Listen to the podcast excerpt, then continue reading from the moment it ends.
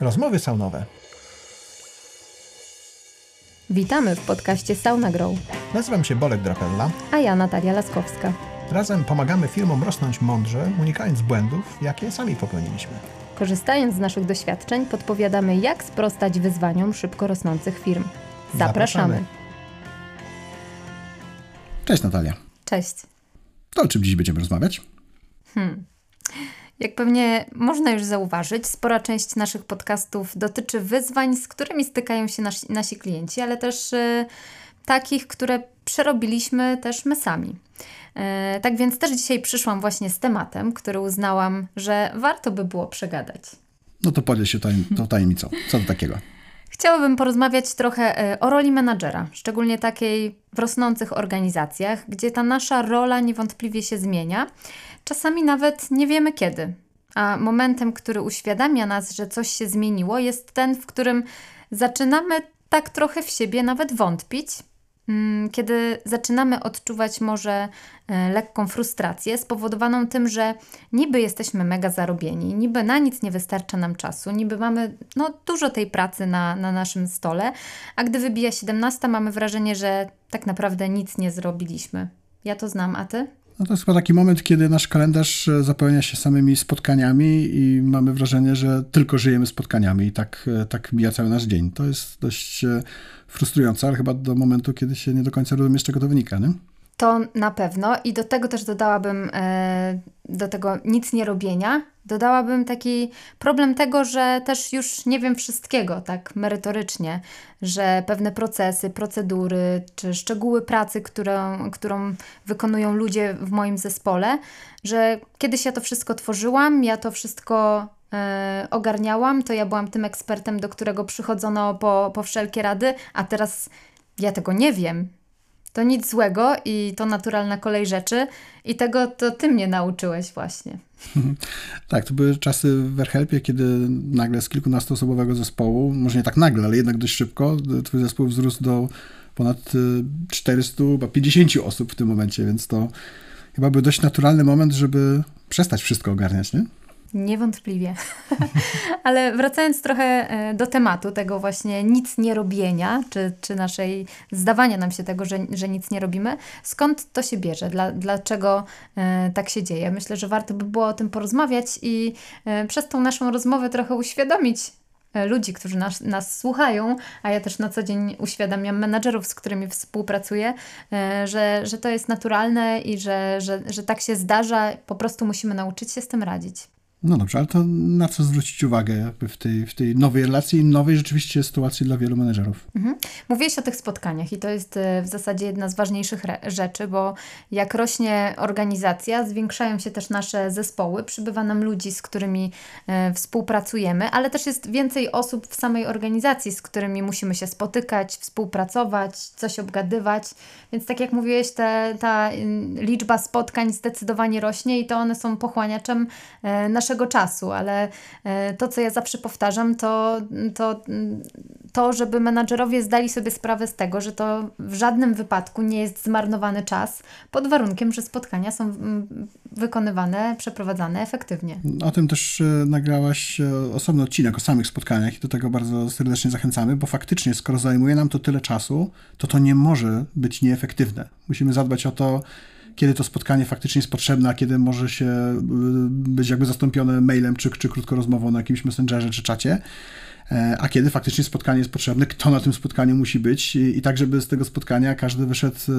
z jasną informacją, co do kiedy, przez kogo ma być zrobione, tak? Ale to jest faktycznie osobny, osobny, osobny podcast i do, do niego serdecznie zachęcamy, ale nie tylko spotkania w grupach, ale też spotkania te jeden na jeden, to jest temat nowy dla wszystkich menedżerów. To też mega istotne, nie? I o tym też mam osobny podcast mhm. i też warto go, go odsłuchać, ale faktycznie w kontekście tej naszej dzisiejszej rozmowy one są no, bardzo ważne, te spotkania jeden na jeden, bo to jest ten czas, który my poświęcamy właśnie na rozwijanie swojego zespołu, na motywowanie naszych ludzi, na, na tworzenie relacji, te, tego budowanie zaufania, bezpieczeństwa, a to wszystko wpływa tak naprawdę na efektywność działań naszego zespołu, które de facto są już naszymi efektami naszej pracy. Mhm. I też to, co zawsze powtarzam menadżerom sfrustrowanym tym, że nic nie robią, to właśnie próbuję im pokaz- pokazać to, co osiągnęli z całym zespołem, bo to, to, co osiągają poszczególni ludzie w zespole, to jest też ich ciężka praca nad tą właśnie efektywnością. Jeszcze o tych spotkaniach jeden na jeden. To jest taka pułapka, którą obserwujemy u części naszych klientów, że nasłuchali się, naczytali, gdzieś wiedzą, że te spotkania jeden na jeden są faktycznie ważne i je robią, tak? I nawet się one regularnie odbywają, ale nie robią ich wystarczająco dobrze. Okazuje się, że czas faktycznie na to, na to poświęcają, spotkania są regularne, dużo czasu w tym kalendarzu one zajmują, bo każdy ma kilku podwładnych, więc chce się z nimi spotkać, ale potem na przykład w, w rocznym czy kwartalnym podsumowaniu zadowolenia pracowników okazuje się, że nie są chwaleni, że nie wiedzą tak naprawdę, co się dzieje, że nie wiedzą, na czym polega ich rola.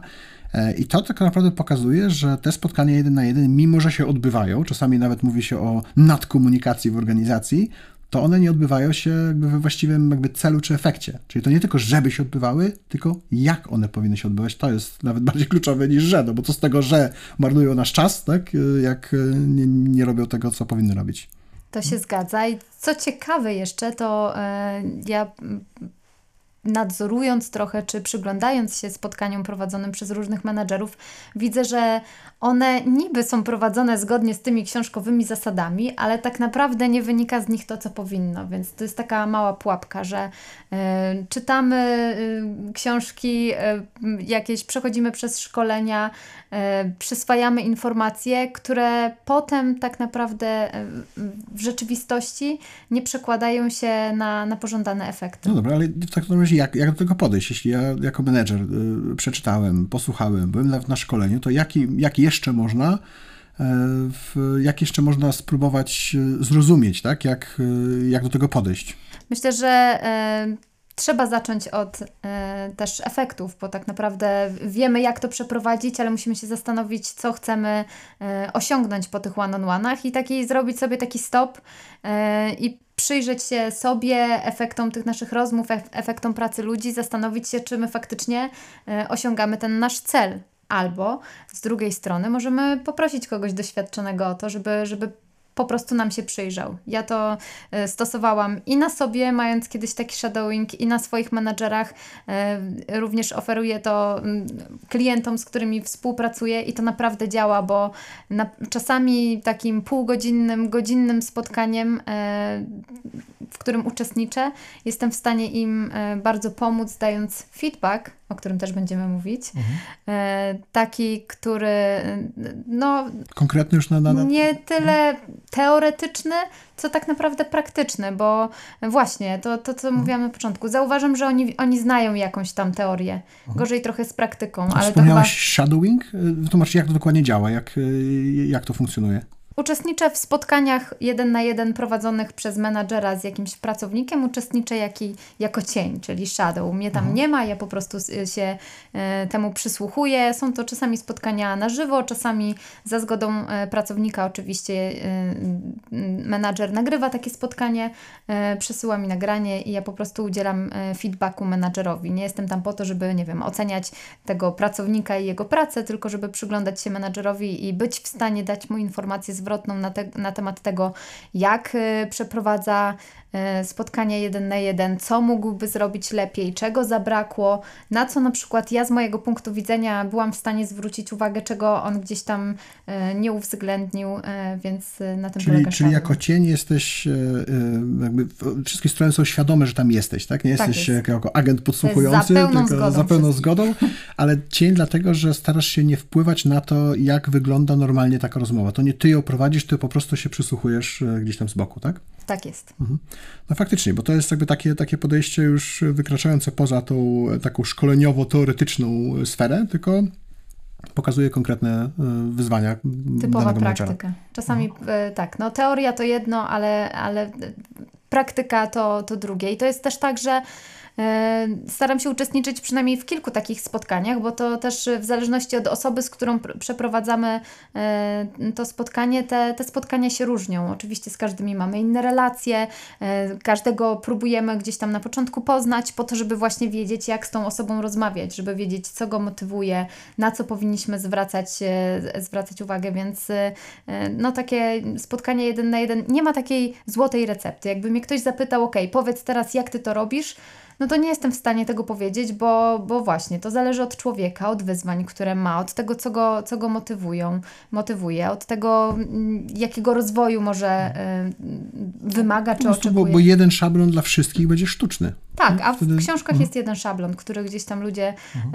y, uwzględniają, uwzględniają w, w swoich spotkaniach, y, co nie zawsze do końca działa. Oczywiście są sytuacje, gdzie one się sprawdzają, ale, mhm. ale nie zawsze. Już tak kończąc naszą dzisiejszą rozmowę, ten shadowing, on się sprawdza tylko w kontekście spotkań jeden na jeden, czy też można go rozszerzyć o, o inne wsparcie dla menedżerów? Zdecydowanie y, można go rozszerzyć, szczególnie właśnie wracając do tego tematu efektywności spotkań. To też to temat jest bardzo istotny w rosnących organizacjach i też staram się wspierać klientów właśnie w taki sposób, że gdy zauważam, że jakieś spotkania może nie do końca są efektywne albo, nie wiem, za dużo osób w nich y, uczestniczy, próbuję, y, na, biorę udział w takich spotkaniach i, i potem y, po prostu daję swoją, swój feedback, feedback, swoją informację zwrotną y, i też rekomenduję jakieś dobre praktyki, które w danej organizacji y, mają szansę się sprawdzić i pomóc im oczywiście w tym, żeby, y, żeby optymalizować i czas pracy i, i efekty, które, które z tego